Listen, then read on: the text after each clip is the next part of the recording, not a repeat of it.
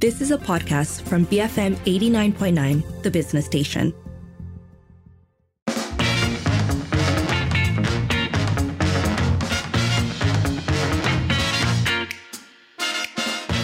It's uh, eight minutes past five, and you're listening to the evening edition with me, Sharad. It's time for Popek Popek Parlimen, where we bring you highlights from the day Dewan Rakyat.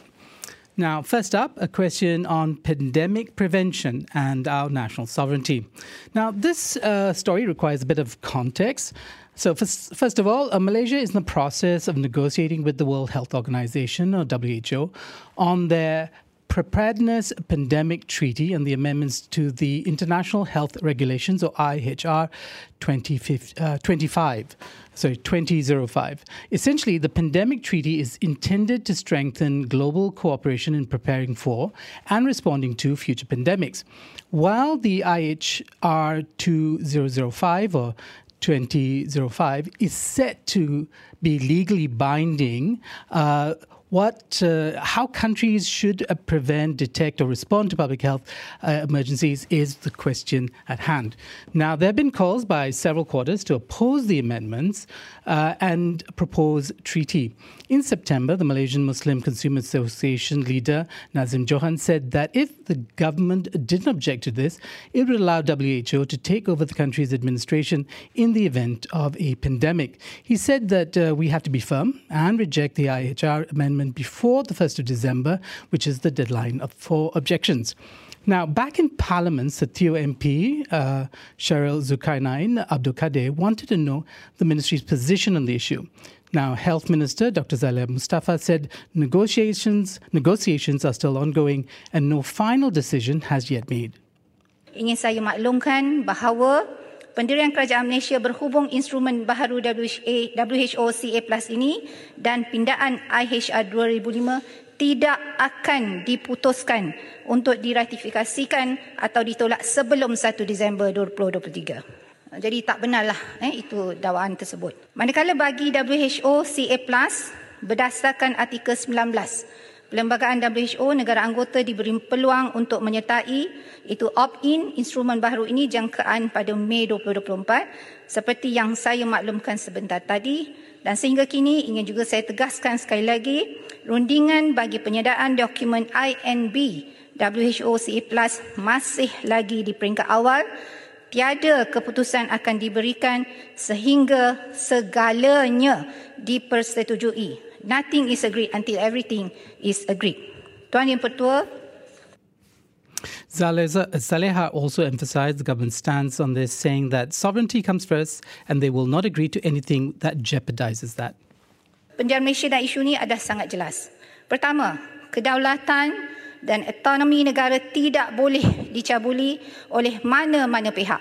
Sebarang penggubaran pada undang-undang antarabangsa mestilah tidak bertentangan dengan perlembagaan persekutuan memelihara kedaulatan negara, kuasa Raja-Raja Melayu dan juga kuasa yang di-Pertuan Agong dan tidak melanggar hak asasi kebebasan rakyat.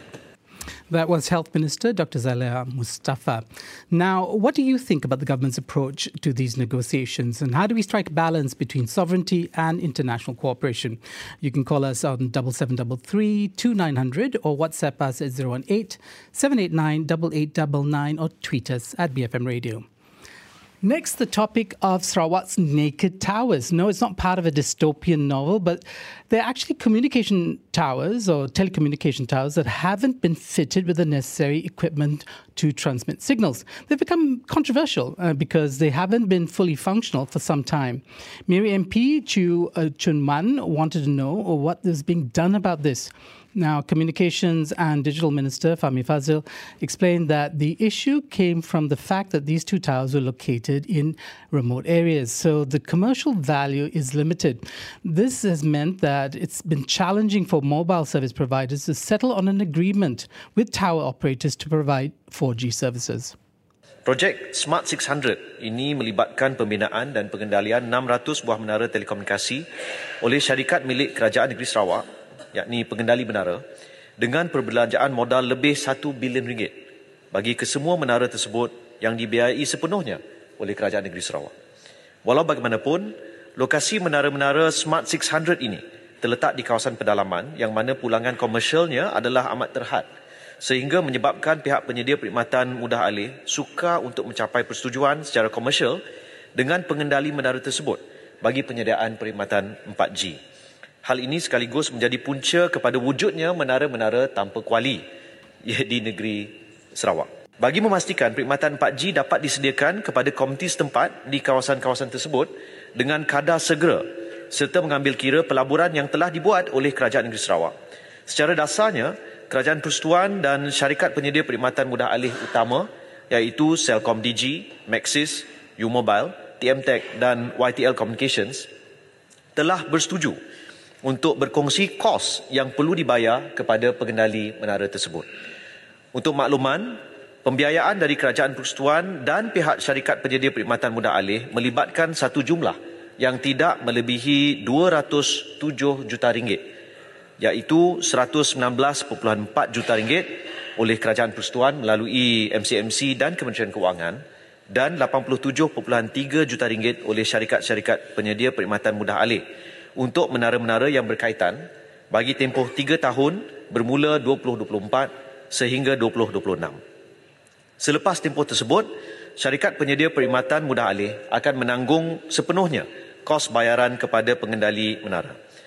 Sebanyak 3,000 kawasan pedalaman dan luar bandar telah dikenal pasti dan akan dapat manfaat di bawah inisiatif ini. Dengan adanya inisiatif ini, ia akan menamatkan isu menara tanpa kuali yang telah berlarutan sejak 2019 di Sarawak. That was Communications and Digital Minister Fahmi Fadzil. Now, what do you think of the government's approach to tackle this issue? Again, you can call us on 77332900. You can WhatsApp us at 018 789 8899 or tweet us at BFM Radio. Now, let's move on to the question asked by Maran MP, uh, Datuk Sri Dr. Uh, Ismail Abdul Muttalib um, about allocations to repair and build new houses for the urban poor. Deputy Minister for Local Government and Development, uh, Akmal Nasrul Mohammad Nasir, said that 15,000 ringgit per unit has been allocated for repairs in Semenanjung and 17,000 for Sabah and Sarawak and Labuan. In terms of building new homes, 67, sorry, 66,000 ringgit per unit has been given for Semenanjung and 79,000 ringgit for Sabah, Sarawak and Labuan. However, new rates for repairs will be fixed for next year. Kadar bantuan yang ditetapkan untuk program ini adalah seperti berikut. Bagi baik pulih rumah di bandar, Semenanjung RM15,000, Sabah Sarawak dan wilayah Persekutuan Labuan RM17,000. Bina baharu rumah di bandar, had maksimum dia RM66,000, Sabah Sarawak dan Labuan RM79,000.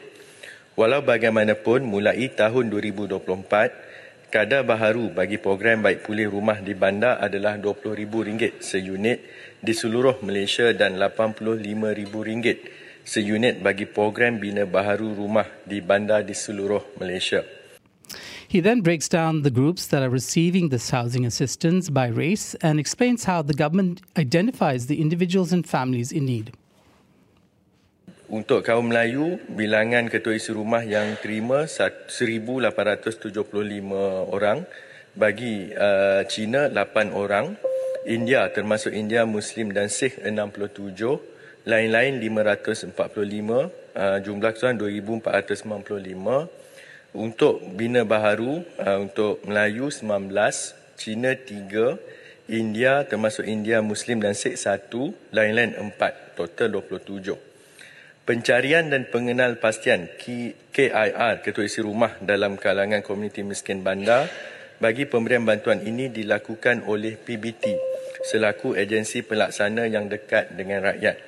Kerajaan berharap usaha-usaha ini akan membantu kumpulan B40 di bandar hidup dengan selesa dan seterusnya meningkatkan kualiti hidup. Sekian, terima kasih. That was Deputy Minister of Local Government Development, Akmal Nasrul Mohammad Nasir. Now, we'd love to hear what you think about housing for the poor. Do you think we've done enough for them? How else can we improve? You can call 7733 You can WhatsApp us on 018 789 8899 or tweet us at BFM Radio. Now, finally, uh, Gerik MP Fathul Huzir Ayob asked about the suggestion made uh, to build professional archery facilities in Pengkalan Hulu, since Hulu Perak has produced more than 10 national archers. Deputy Minister of Youth and Sports Adam Adli said that as for now, the government is going to focus on upgrading existing sport facilities. Uh, he added that proposals for new facilities need to be approved, and one of the conditions was that a venue should already be available for it. Um, ini sebenarnya lebih kepada cadangan berbanding sebuah soalan. Uh, bagaimana sekalipun, Kementerian Belia dan Sukan kita sentiasa pentingkan pembangunan kemudahan sukan berasaskan kepada keperluan di satu-satu kawasan supaya kita dapat capai hasrat untuk memudayakan sukan dan gaya hidup sihat dalam kalangan masyarakat dan juga pembangunan sukan di peringkat akar umbi. Dan uh, seperti yang berulang kali dinyatakan dalam Dewan ini, sebarang cadangan maupun permohonan untuk pembinaan satu-satu fasiliti sukan itu haruslah kita uh, perhatikan dahulu aspek peruntukan, uh, kena ada perancangan yang teliti dan uh, perlu juga Uh, berasaskan kepada syarat-syarat yang ditetapkan. Jadi buat masa sekarang pihak kementerian kita beri fokus pada penaik tarafan kemudahan-kemudahan sukan yang sedia ada. Maka untuk makluman ahli yang berhormat Greek terutama sekali Kementerian Belia dan Sukan ini kita sentiasa beri uh, pertimbangan eh, terhadap pembinaan sebarang kemudahan sukan termasuk pemanah profesional uh, sama ada di daerah Pengalau Hulu maupun di mana-mana tertakluklah kepada apa yang saya sebut tadi dan juga harus beri tumpuan juga kepada ketersediaan status tapak uh, kadar kepenggunaan dan juga kedudukan lokasi. He also said that archery training doesn't require a specific facility because it's adaptable enough to be conducted in any open space. Dalam aspek sukan memanah, um, untuk makluman Tuan Yang Ketua dan juga uh, di Parlimen Greek. Um, di negeri Perak kita ada misalnya um, pusat latihan yang dibinakan uh, ataupun pusat latihan negeri yang ditempatkan di Universiti Pendidikan Sultan Idris di Tanjung Malim di mana melibatkan 10 orang atlet dan juga satu orang uh, jurulatih sambilan dan kita tahu kalau sukan memanah ni dia kadang-kadang tidak memerlukan pembinaan satu fasiliti baru. Sebaliknya dia boleh adopt ataupun dia boleh um, diadakan di satu-satu tempat yang sesuai. Yang mana ada kawasan lapang dan ada um, jurulatih itu pun kadang-kadang sudah mencukupi. Sebab itu um, sukan memanah di dalam negara kita sama ada memanah yang masuk dalam uh, kejohanan-kejohanan besar maupun sukan memanah tradisional itu sangat orang kata sangat berjaya kerana keperluan untuk mereka mengadakan latihan itu sangat minimal sebenarnya. That was Deputy Minister of Youth and Sports, Adam Adli. Now, we'd love to hear what your thoughts are on this. Uh, first, do you dream of being an archery athlete? Do you think our existing training grounds are sufficient?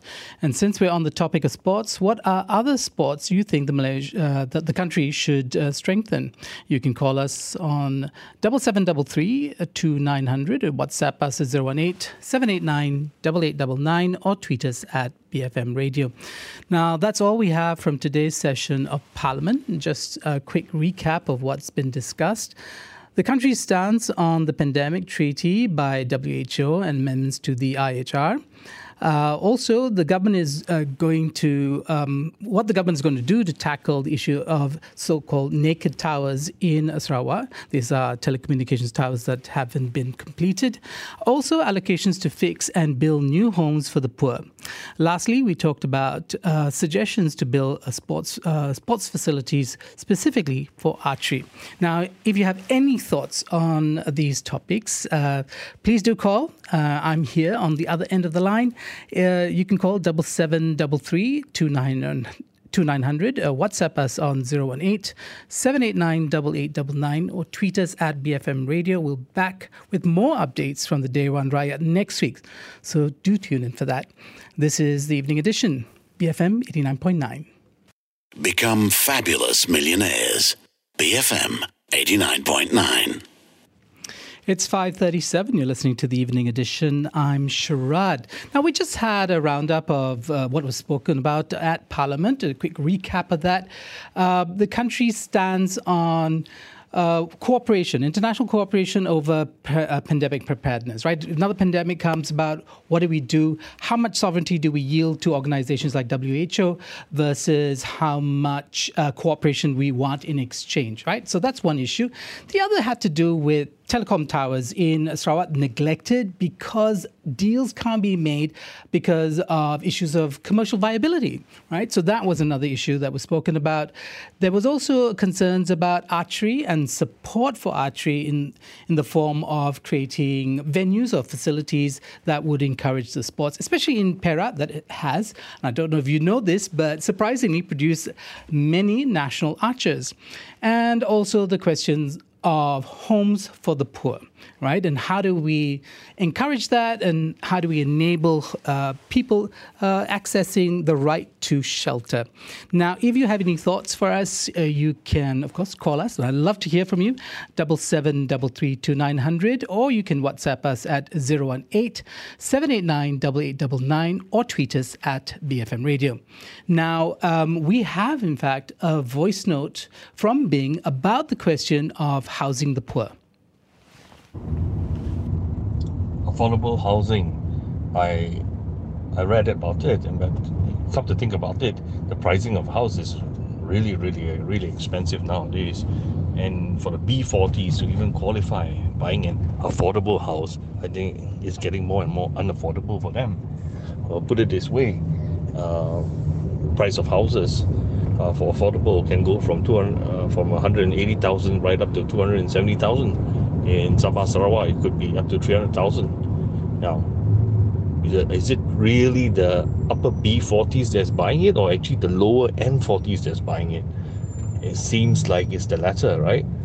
Uh, and uh, the way the price is going up these days, I think if you are a hardcore poor or you're a poor guy, it's better off renting a house rather than buying one. Why put these poor citizens into a debt trap? Correct? Hence, if there is more social housing that's being put up instead of affordable housing, I think that's the way to go about it, you see, especially when it comes to the urban environment, whereby the cost of living is much higher. Now, for them to rent the house, perhaps this is where enforcement has to be very strong when it comes to the collection of rental by the municipals or the owners of the uh, units that are rented out. In this case, would be most likely the municipal itself. So I really hope that the government could look into this and thoroughly investigate, you know, what percentage of the B40s uh, that will actually qualify to actually own, uh, to actually rent a house instead of owning one because this owning a house is actually putting them into a real estate trap which will trap them for almost the next 30 40 years there is no real estate gain for them the real estate ladder gain is not there for them because they are stuck in the debt trap for almost their entire lives Bing, that's a very interesting and very thoughtful response. I, I don't I'm not an expert in this area, but I think you bring up some very important points about the ability for recipients of government aid on housing to be able to keep up with the payments that will have to be made, right? So that's one issue. And so, you know, we know we can look back at the subprime crisis and how banks uh, in America were giving out uh, mortgages very liberally and what it led to there, right? So if you can't keep up, then so there needs to be uh, that uh, consideration, I think, in in this program um, that the government is going to roll out. Uh, but the at the other end of it is like if you're paying rent, can rent in fact be uh, used as a way of gaining assets? So I think there is a rent to own uh, uh, program as well. We see that in parts of Malaysia. So uh, is that a model to look at? Do we look at Singapore, for instance, and its very successful public housing model that, you know, unlike some countries where they had public housing but there was no investment in it and that that stock deteriorated. So i think the this question of housing is a national one Bing and uh, you're right we need to consider all possibilities including unintended consequences of government policies now if anybody uh, has thoughts on housing we can continue this discussion now we'll just uh, move on to the question of sports Uh, TIDJ, thanks for your response. And it's about archery. We asked the question about whether uh, you know, uh, there was a need for government to create uh, facilities for archery. The deputy minister uh, responded by saying, you know, there was something about the the sport that uh, actually allows, you know, that doesn't require it to have um, special facilities. Now, TIDJ says, I was an archer. I competed at the MSSPP in Penang. we had to practice at Batu Uban near USM. So while we can practice just about anywhere, archery is a very very expensive sport. Back then, we bought our own bows and arrows. I hope the government will be able to provide the necessary equipment as it uh, feels like a sport only the privileged can participate in. TID, TIDJ, very interesting again, you know, this idea of having to think of policies in a kind of 360 fashion um, because, yes, facilities uh, might not be necessary or they could be necessary in terms of the person who made the suggestion, but perhaps there are other parts of the ecosystem of the sport, like in your, in, as you brought up, the question of equipment, right? Sporting equipment is expensive and it's and I think it really depends on the sport um, where it could be prohibitively expensive. So if you want to encourage the sport and enable it, especially for younger people getting into it, and I think with uh, sporting activities, you often want young people to get into it. How do you uh, support young people when it comes to buying equipment? I think that is, uh, in fact, um, a very interesting uh, question that the government will have to answer does it in fact have the resources to support young people in quite that way? Now, Madi, you come back with the question of uh, affordable housing. We were talking about it earlier, being uh, sent in a voice note. Affordable houses, what is it? A location, size, rooms, bathrooms, costs, facilities, all these have to be specified. You're absolutely right, Madi. There is the um, there is a very serious problem with, I think, the location of affordable housing because if it becomes, if it's too far from where people are working, it means add additional cost to them, and especially if their transport lines are not um, well laid out, right? Um, when it comes to size, as the numbers of rooms, uh, bathrooms, I think there is the question of livability. So when it comes to uh, public housing, they mustn't be just, you know, chicken coops in the sky. They really have to be um, designed in a way that make them uh, livable and humanize the experience of living. So when people live, it's not just the people who work, but it's because their children. Do we have space for them to run around? Uh, you know, will it be a space that people feel invested in? Uh, if not, uh, you know, what you'll have is the creation of slums. And that's something I think we want generally to avoid. Well, that's all we have for our parliamentary discussion, but uh, you can call me double seven double three two nine hundred. WhatsApp us at 018 789 8899 or tweet us at BFM Radio.